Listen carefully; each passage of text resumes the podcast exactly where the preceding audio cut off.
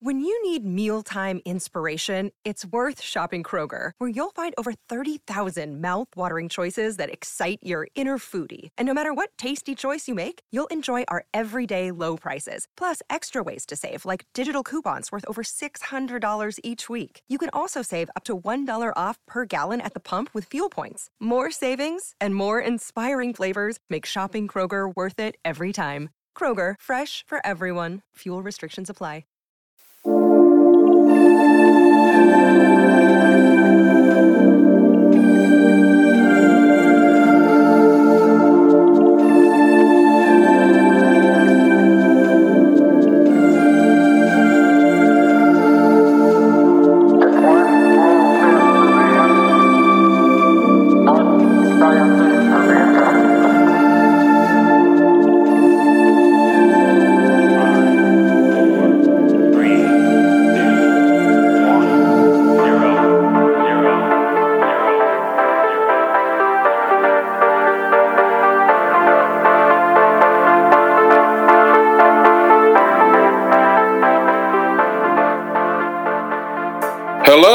listeners, and welcome to Ohio Mysteries. On behalf of Ohio Mysteries and Ohio Mysteries Backroads, I wanted to thank each and every one of you for your continued support you give us week in and week out. Now, let's get into the week in review. Last Sunday, Paula and I brought you the haunted gun in McConnelsville. Definitely go back and check that one if you have not. Out of any of the haunted objects, the creepiest would definitely be a haunted gun. Now, moving on to Wednesday, Dan and Mike from Ohio Mysteries Backroads brought us the Ohio connection of four famous voice actors out of Hollywood. None that I have heard of until I heard the characters they voiced. Truly fascinating. Go give Dan and Mike the support they deserve, and they are bringing us fantastic content every Wednesday at 8 p.m. here at Ohio Mysteries. Now, let's throw another log on the fire, campers. Let's dig up a new mystery.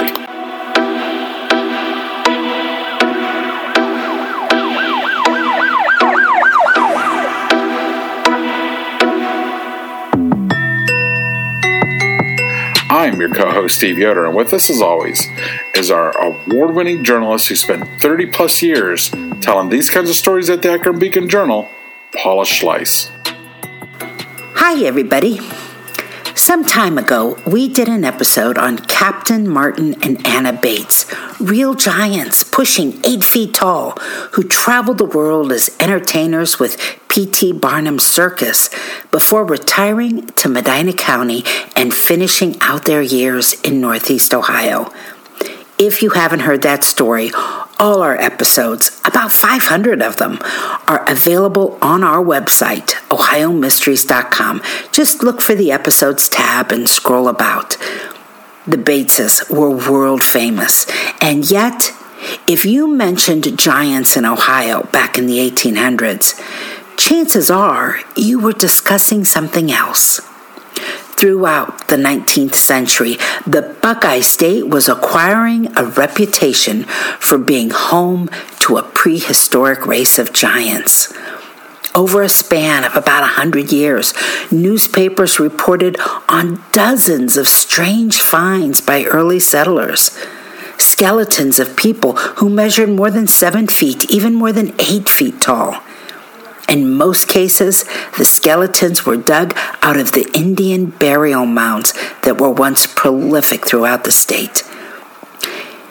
Inconveniently, their finders usually said the bones disintegrated at their touch, having been exposed to fresh air after a millennium or more of internment. And so today, there is no physical evidence that their descriptions were accurate all that remains are newspaper accounts, history books, and personal journals featuring people who swear they witnessed the extraordinary finds. Tonight, we're going to pick out a handful of the more interesting reports and see what we can learn. We'll go in chronological order, beginning in the year 1800.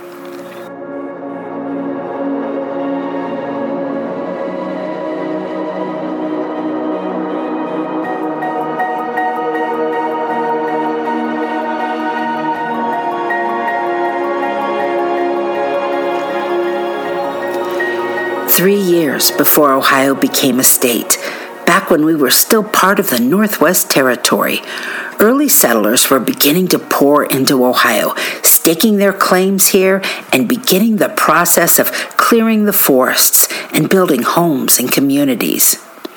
And to this primitive western front came a man named Aaron Wright, who picked out a piece of land in the area we would one day come to call Ashtabula County in northeast Ohio. According to an account written by Harvey Nettleton in 1844, Aaron Wright was walking the site of his future homestead, making his plans, when he uncovered what turned out to be a massive graveyard. It was on the west side of Conneaut Creek, a mere stream back then, though it would grow to become a pretty important Lake Erie harbor. Now, people were already excited about the prehistory in Ohio soil. Those extensive earthworks of southern Ohio, from Circleville to Marietta, were well known. And the Conneaut area had its own collection of Indian mounds. So it's not surprising that the early settlers would be very curious about any unnatural disturbance in the soil. Such was the case of Wright, who began excavating the depressions that he saw and revealing the final resting places of more than 2,000 souls. Well, this was a revelation. It suggested Conneaut was once a veritable metropolis to some prehistoric tribe. The Nettleton account went on to say that the ancient burying grounds measured four acres, and the depressions suggested that there were lots running from north to south in a very neat and orderly laid out pattern. The lots that were excavated all contained human remains, blackened with time, along with artifacts like pottery and crude weapons. Unfortunately, Nettleton's account said the bones disintegrated as soon as they were handled, and it became impossible to preserve them. Now, if nothing else, that cemetery, with its 2,000 plus inhabitants, was already an unprecedented find. But then Nettleton added this the skeletons were enormous. So large, the skulls of some of the folks interred there could have fully encased the head of a modern male. And leg bones suggested heights of more than seven feet. The author indicated that local Indians had been asked about the graveyard and had no idea who was buried there. And that led to the suggestion that the remains weren't Indian at all, but some previously unknown race. These folks are collectively called the Conneaut Giants. Historians say they have not been able to find any manuscript or document or even local lore that gives any clue as to the identity of who was buried there. The mystery intrigued historians for years to come. In 1878, yet another antiquarian, Stephen Peet, wrote about the Conneaut giants and said this the banks of the Conneaut River had long been the favorite resort of not only the red man of the forest, but of a prehistoric people who, without doubt, dwelt here in the remote past. There is no other spot in the county, and probably but few others anywhere, that abounds in such striking proof of the existence of a powerful and populous people. Now, when you don't have evidence of something, you make room for skepticism, and that came in plentiful supply. Many are convinced that the details of this discovery have been embellished with each retelling, with the skeletons growing in size as each generation handed down the story.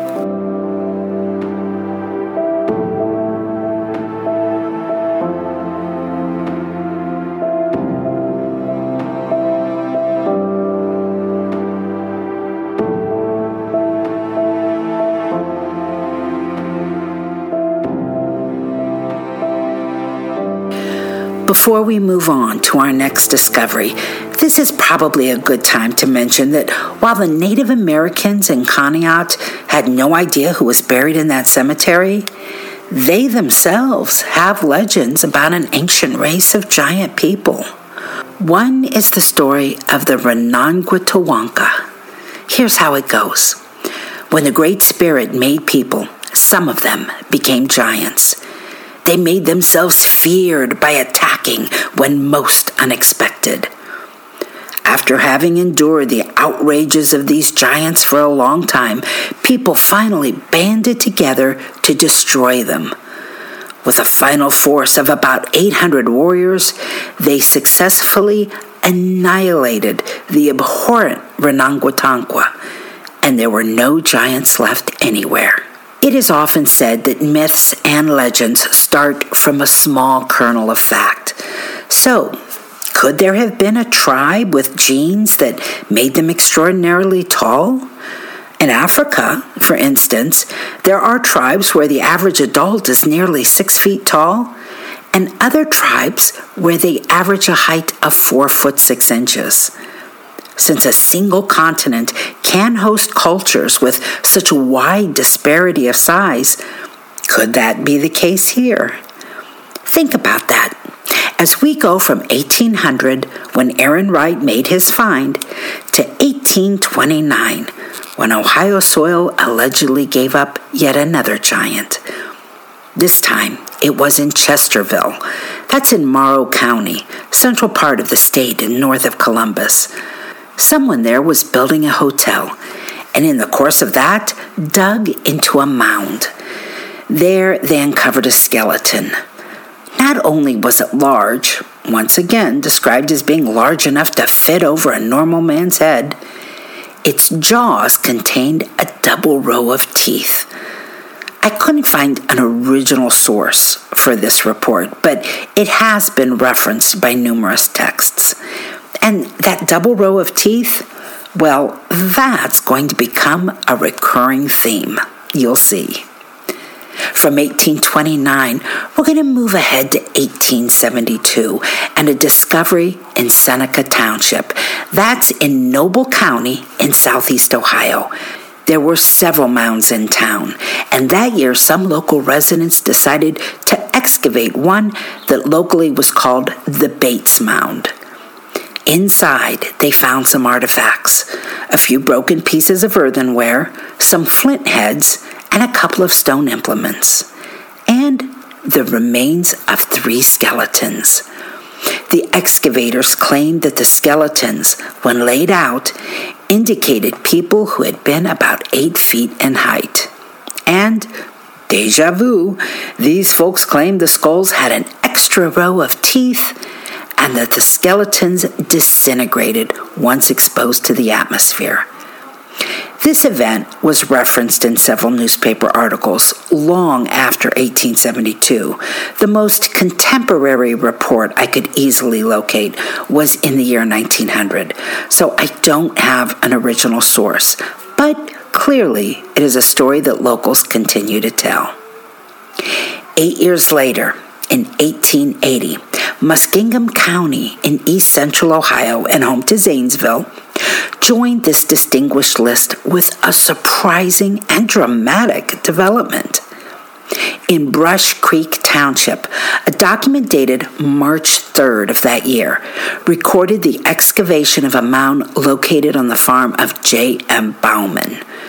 The mound was 64 feet wide, 90 feet long, 11 feet deep, and flat on top, and was located on the summit of a hill above Brush Creek.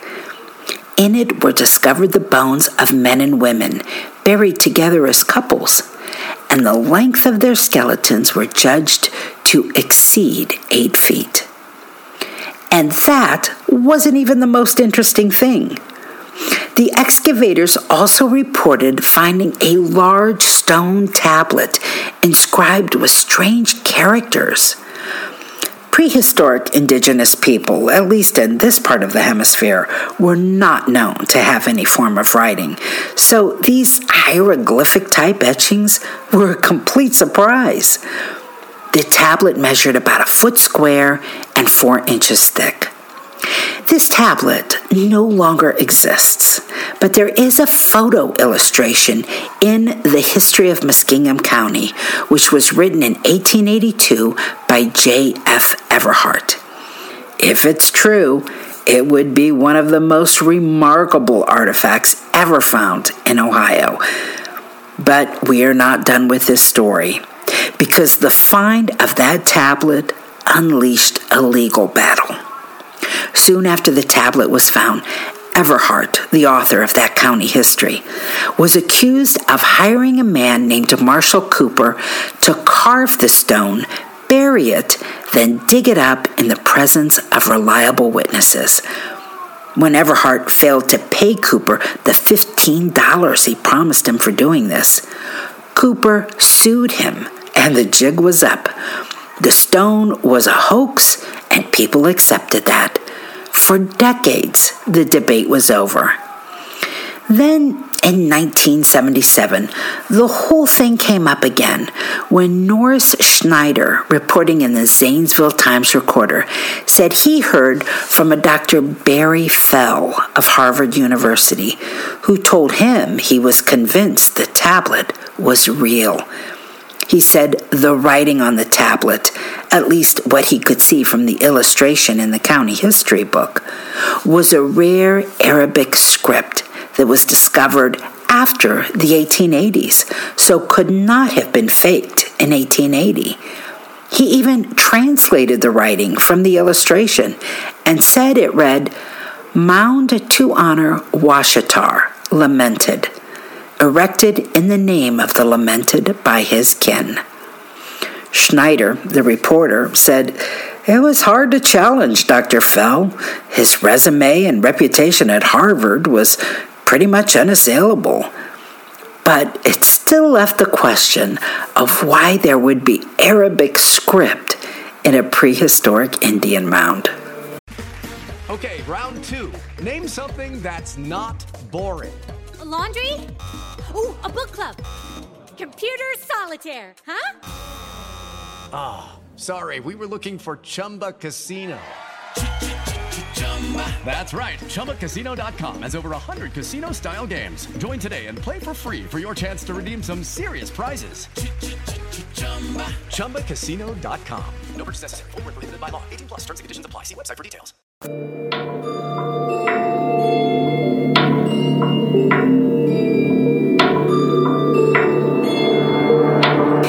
In 1881, while the debate was first raging in Brush Creek, Medina County in northeast Ohio reported its own unusual find. County workmen reported finding a jawbone of enormous size.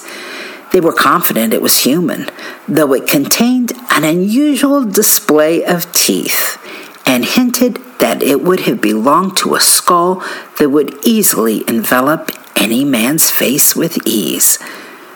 Two years later, in 1883, two more counties joined this list of extraordinary discoveries by publishing accounts in their history books. In the history of Marion County, Marion being north of Columbus in central Ohio, the author wrote that construction workers removing a gravel bluff to make way for a road reportedly found hundreds of human skeletons, some of them measuring eight feet or taller. It's possible that history text was referencing an even earlier book. Giants and Dwarves, written by Edward Wood in 1868, said people digging a hill in Marion in the 1860s discovered 30 skeletons, which ranged in height from 7 to 8 feet. Now, the other text released in 1883 was The History of Brown County. Brown is in southwest Ohio along the Ohio River, and the author of it wrote a very general description under the title Prehistoric Remains. I'll read you what it said. Mastodonic remains are occasionally unearthed, and from time to time, discoveries of the remains of Indian settlements are indicated by the appearance of gigantic skeletons with high cheekbones, powerful jaws, and massive frame peculiar of the red man, who left these as the only record from which to form a clue to the history of past ages. You can see that it's a very general description, and there is no location for what finds he's referencing. Now, we're off to Lucas County in northwest Ohio when, in 1888, a mound excavated near Toledo was revealed to hold about 20 skeletons. This time, maybe I found evidence of how stories get more colorful in each retelling. I looked into this one because later reports, and there are many of them, said these skeletons had jaws and teeth that were estimated to be twice as large as modern day humans.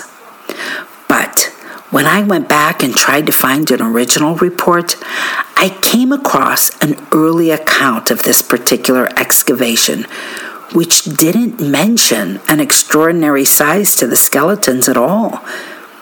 As a matter of fact, future stories that turned these skeletons into giants obscured what was really fascinating about this find. An article in 1895 said the mound excavated was on the farm of Henry T. Niles, who lived on the bay shore just outside the Toledo city limits.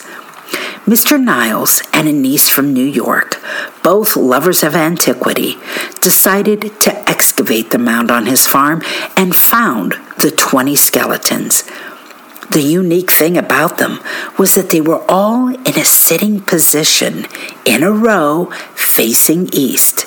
And each person was buried with a piece of pottery, bowls that would hold perhaps a gallon, with edges beautifully rendered in fluted or crimped styles with pictorial images on the side.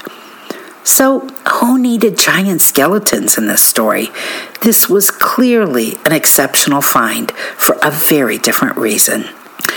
But that Toledo story was the start of a trend somewhat in northwest Ohio because a few other neighbors followed pretty quickly.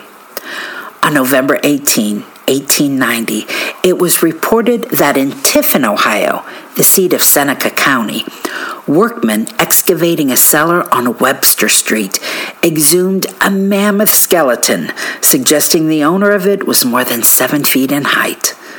Alas, most of the bones crumbled soon after being exposed to the air and before they could be examined in detail. And then in 1902, this story ran in several Ohio newspapers featuring a giant found in Bowling Green. That's the seat of Wood County in northwest Ohio. I'll just read it. The skeleton of a prehistoric giant was exhumed near Bowling Green, Ohio recently by a colored laborer who, terrified by his find, ran breathless to the nearest farmhouse and notified the neighborhood. A large crowd gathered and viewed the peculiar remains, and the huge bones now lie at the home of Charles Whitmer, where people go constantly to see them. The skeleton was placed together as it was in life, measuring nearly nine feet in length. The skull measures almost 12 inches in diameter, and there are two distinct rows of teeth in the massive jaw. The bones are well preserved, with the exception of the pelvic bones, which are considerably decayed. The bones were at first thought to be the remains of some giant Indian, but the shape of the head is not the shape of the skull peculiar to the Indians, and the age in which the man lived is still in doubt. The position in which the skeleton was found is another peculiar feature of the affair. The man must have been squatting or sitting when buried, for the knees were doubled up under the chin as the man appeared in the sandbank from which his bones were dug. Jones struck the skull with his spade, and when he saw it was a human skull against which his shovel scraped, he became frightened and left. The bones of the toes and fingers are remarkably well preserved and appear to have something resembling claws attached. The arms of the giant measure many inches more than those of a human today, and were the lower limbs not so long, the skeleton would bear a close resemblance to a huge gorilla. Well, considering this find was in the 20th century and the witnesses did not attempt to say the bones evaporated before their eyes, one would hope that skeleton could have been preserved. But if it was, I could find no evidence of such.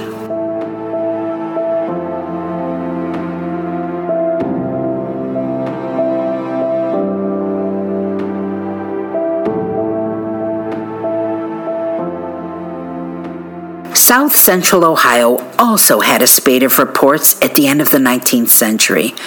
The more interesting of these was reported May 5th of 1892 when the Ironton Register in Lawrence County announced the discovery of a massive skeleton featuring a double row of teeth and a jawbone capable of fitting over the head of a man. As reported, a man named S.C. Winkler entered the newspaper office with a basket that contained a skull from one of several skeletons he had accidentally dug up on his farm. That particular skull was from a skeleton that measured nearly nine feet long, he said, and the locals immediately ascribed it as belonging to the race of mound builders, which they were now calling the Adena Giants. Mr. Winkler and his friend from the paper immediately mounted his two horse express. I'm going to guess that means horse drawn carriage. And headed toward the farm. The farm had actually originally belonged to Luke Kelly, one of the first settlers of Lawrence County. The men began shoveling, and they uncovered several more human bones, along with pottery and a five foot long strand of beads. This one's a bit interesting because in the 1980s, just 40 years ago, modern day explorers went back to the Luke Kelly homestead and dug again. And sure enough, they uncovered bones, buttons, pottery, coins, and other prehistoric specimens. The Lawrence County Museum is in possession of these items. I couldn't find any indication that the bones found back in the 1980s, anyhow, were revealed to be of extraordinary size. Still, it was interesting to see that there were still things to be found all these years later. Now, if we can trace the start of these discoveries to the year 1800, you could argue that it came to an end in 1904, just over a century later. The last report I could find was April the 7th, 1904, in southwest Ohio's Miami County. News accounts reported that the giant skeleton of a man was unearthed on the Wolverton farm, a short distance from Tippecanoe City, which later shortened its name to Tipp City.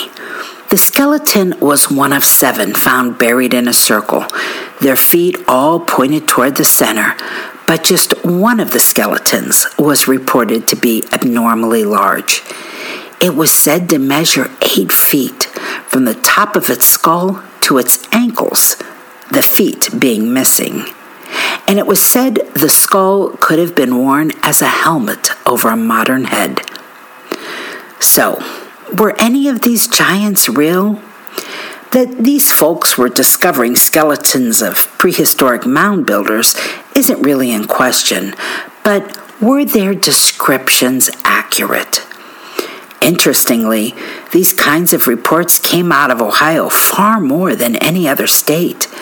You can't help but wonder if it was some sort of fad that maybe in Ohio's formative years, counties were trying to one up their neighbors, sweeten their histories, and add to reputations that were attempting to lure in new population and more businesses to their corners of the state. Then again, if any of the discoveries were real, it would make sense to have it come to an end at the turn of the 20th century. Ohio would have been well populated by then. Developments already having done their work in destroying ancient sites, and farmland having been repeatedly tilled by generations. Bradley Lepper, historian with the Ohio Historical Society, wrote an article in 2020 saying people have actually accused him and his ilk of hiding the evidence of Ohio's giants, to which he always responds, Why on earth would we do that? I agree, it would make no sense. Historians would be just as excited as the rest of us to see such a thing. So, without physical evidence, true believers of Ohio's giants will have to live on faith alone. Having said that, no story on this topic would be complete without mentioning there actually was a government conspiracy to hide the identity of the state's prehistoric mound builders. Prior to the Revolutionary War, people accepted that the mound builders were American Indians there was no argument about it.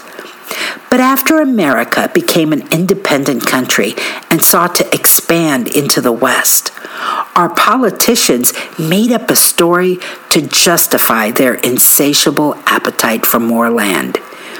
In 1829, President Andrew Jackson began claiming that the Ohio mounds were built by an unknown people who were exterminated by the existing savage tribes. Therefore, the United States government was perfectly justified in removing those tribes since they had stolen it from the clearly civilized non Indian race of mound builders. This bizarre twist to our history was revisited by Jason Colavito in a book called The Mound Builder Myth Fake History and the Hunt for a Lost White Race. This argument, dreamed up by Jackson, was accepted as truth by many for decades. I found articles even at the end of the 1800s still referring to mound builders and even the giants as a lost tribe of Israel or aliens or anything other than Native Americans. So, the fact that the government can and has manufactured lies about the mound builders, well, let's just say it's enough to keep fueling theories about a race of giants once calling Ohio home.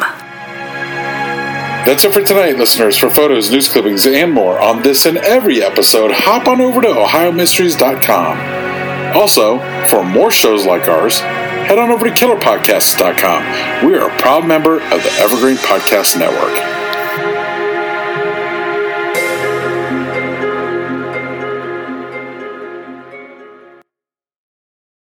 The Korean War has sadly been known as the Forgotten War, but half a century earlier, the United States was locked in a bloody conflict in Asia that's been all but erased from the history books. Hi, I'm Alex Hasty, the host of Ohio versus the World, an American history podcast on the Evergreen Podcast Network. In our newest episode, we speak to experts about the Philippine American War, America's first Asian counterinsurgency conflict. The heroes, the villains, We'll discuss President McKinley, Admiral Dewey, the vicious brutality of the fighting, and the scandals and war crimes that nearly sunk Theodore Roosevelt's presidency. Check out our show, Ohio versus the World, on the Evergreen Podcast Network for our new episode about America's most forgotten war. Now back to the show.